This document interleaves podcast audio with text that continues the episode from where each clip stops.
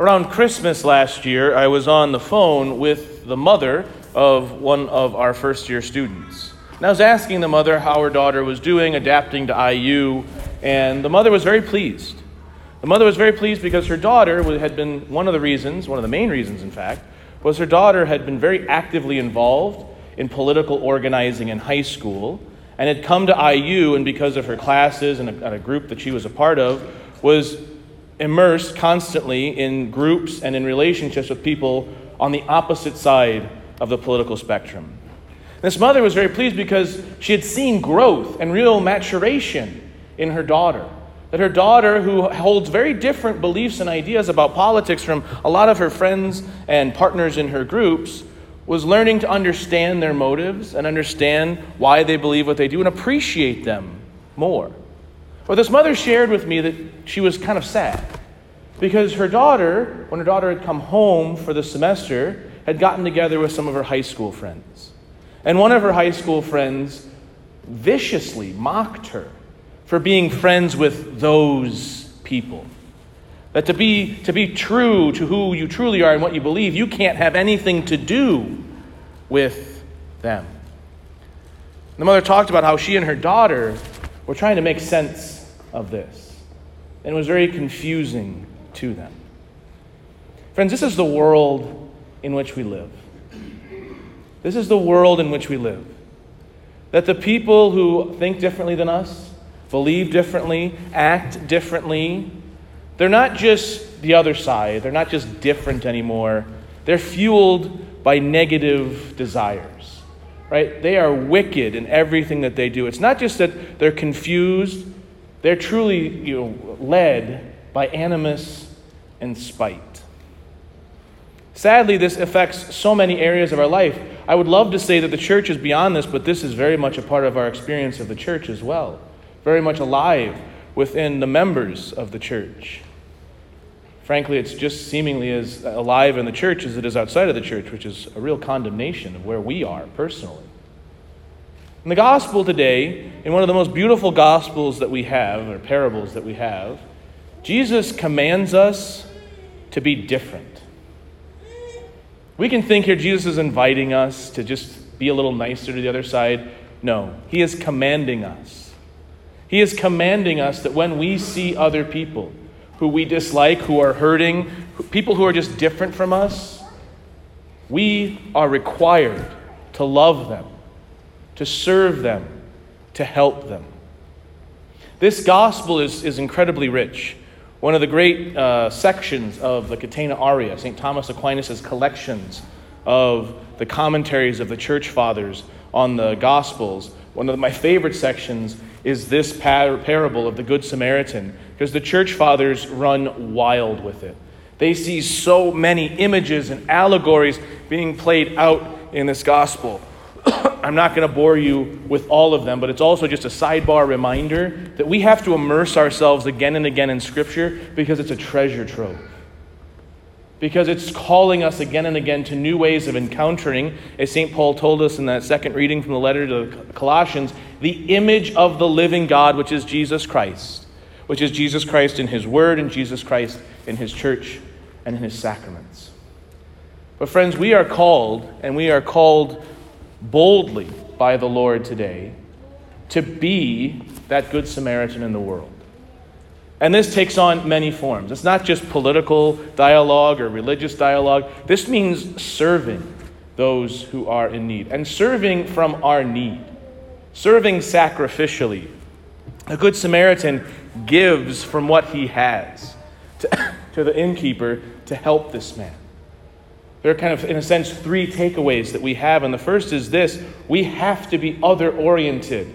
We have to, and not just be other oriented, we have to be looking out for those who have been cast aside by society or the church. We have to be looking out for those who are wounded and are hurting. We have to love those who hate us or who we would turn the other way from in normal circumstances. The law of charity calls us to more. This means that those people who have different politics than we do, we need to love them. And what does this look like?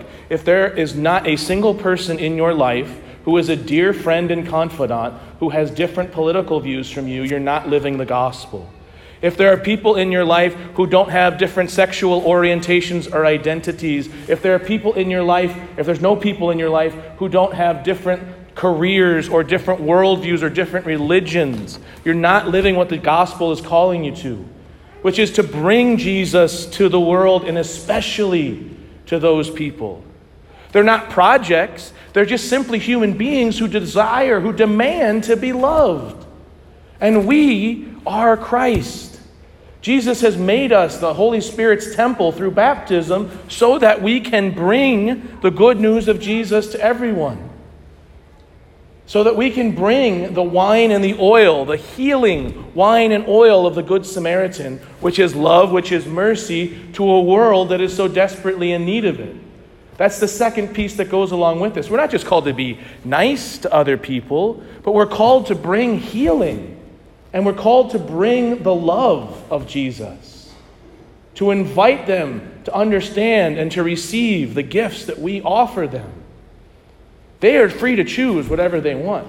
In some of our relationships, it may take a decade or more to get the person from point A to point B. And that's fine. That's the love, that's the gratuitous, grandiose love we are called to offer. Yes, we would love for them to be at Q, but we love them enough to just walk with them at their pace, to bring the healing, to bring the love, to bring the mercy that comes only from God.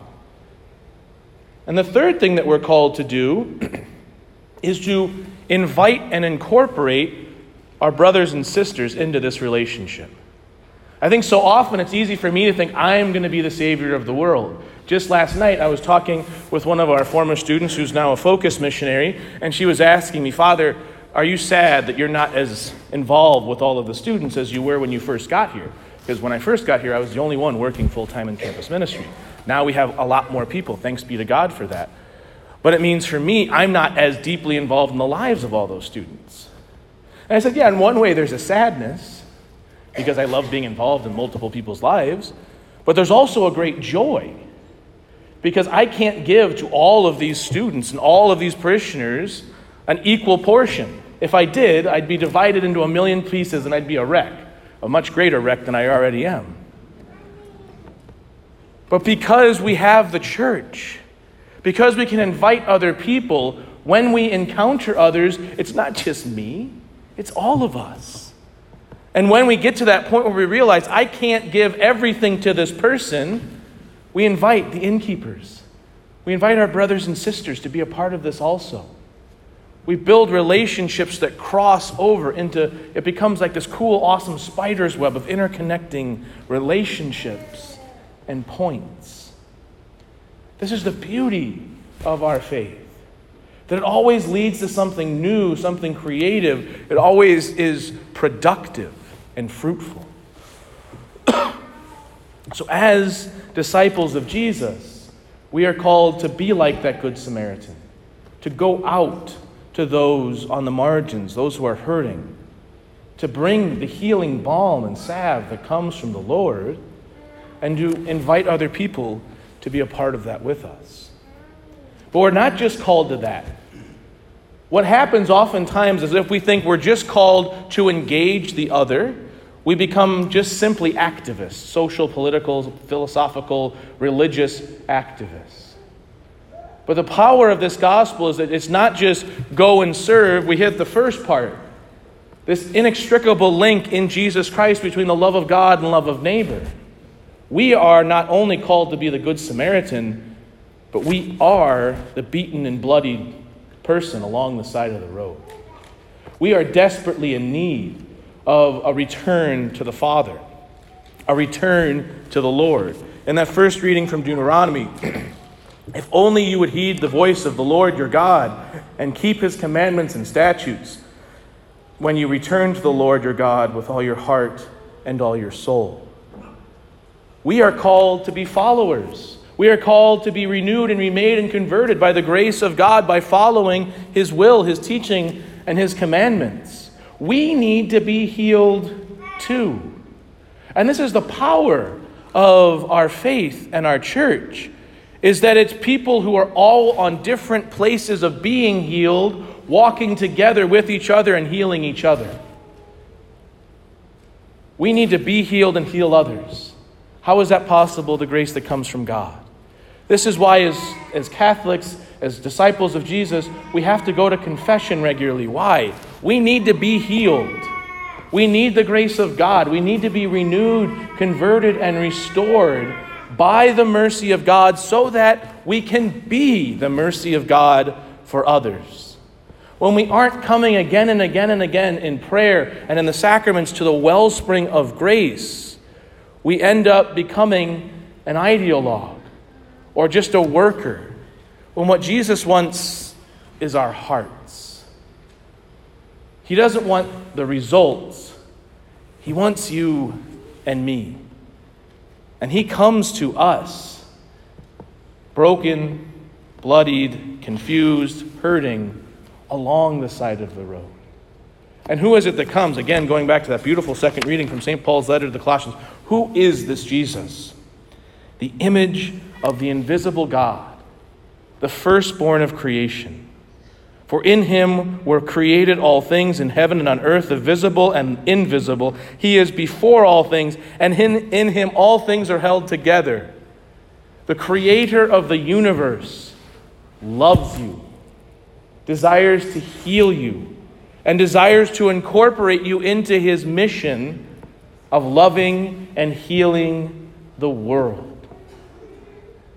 We are called to be active in every aspect of the world around us political, economic, social, religious, you name it. As human beings, we are made for those realities. But we're not made to be anything other than disciples of Jesus in those realities. To bring the love of God, to bring the healing that comes from God's mercy to save the world through the one who made the world. The hope that God has for us, the reason He created us, is so that we can know His healing and follow His commandments and bring that into every aspect of our lives. Mothers and fathers, God created you, God called you to your husband and your wife so that you can know God's mercy and so that you can bring it to each other and to your children friends and family, you're called in the same capacity to know the mercy of God, to bring it in that. What career path do you have? Where do you work? God has called you to that. God has given you that job so that you can be healed through His mercy and bring it to that world. Who are the people in your life who are apart from you, who you have cast aside, who you wouldn't have anything to do with? He's not just calling you into those little areas that are comfortable for you, He's calling you to go to those areas as well. Why? Because He loves you and because you are made for that. When we stretch ourselves, when we put ourselves into that difficult position, like the Good Samaritan, when we instead of like the priest or the Levite say, I need to protect my purity, when we say, I'm going to be willing to engage, I'm going to be willing to go out, I'm going to be willing to get my hands and my heart a little dirty and a little exposed here, then and only then, friends, can we truly know what it means to be or to receive mercy and to be mercy? God loves us. God created us. And God is calling us to receive and to give the mercy that comes from the image of the invisible Father, Jesus Christ our Lord.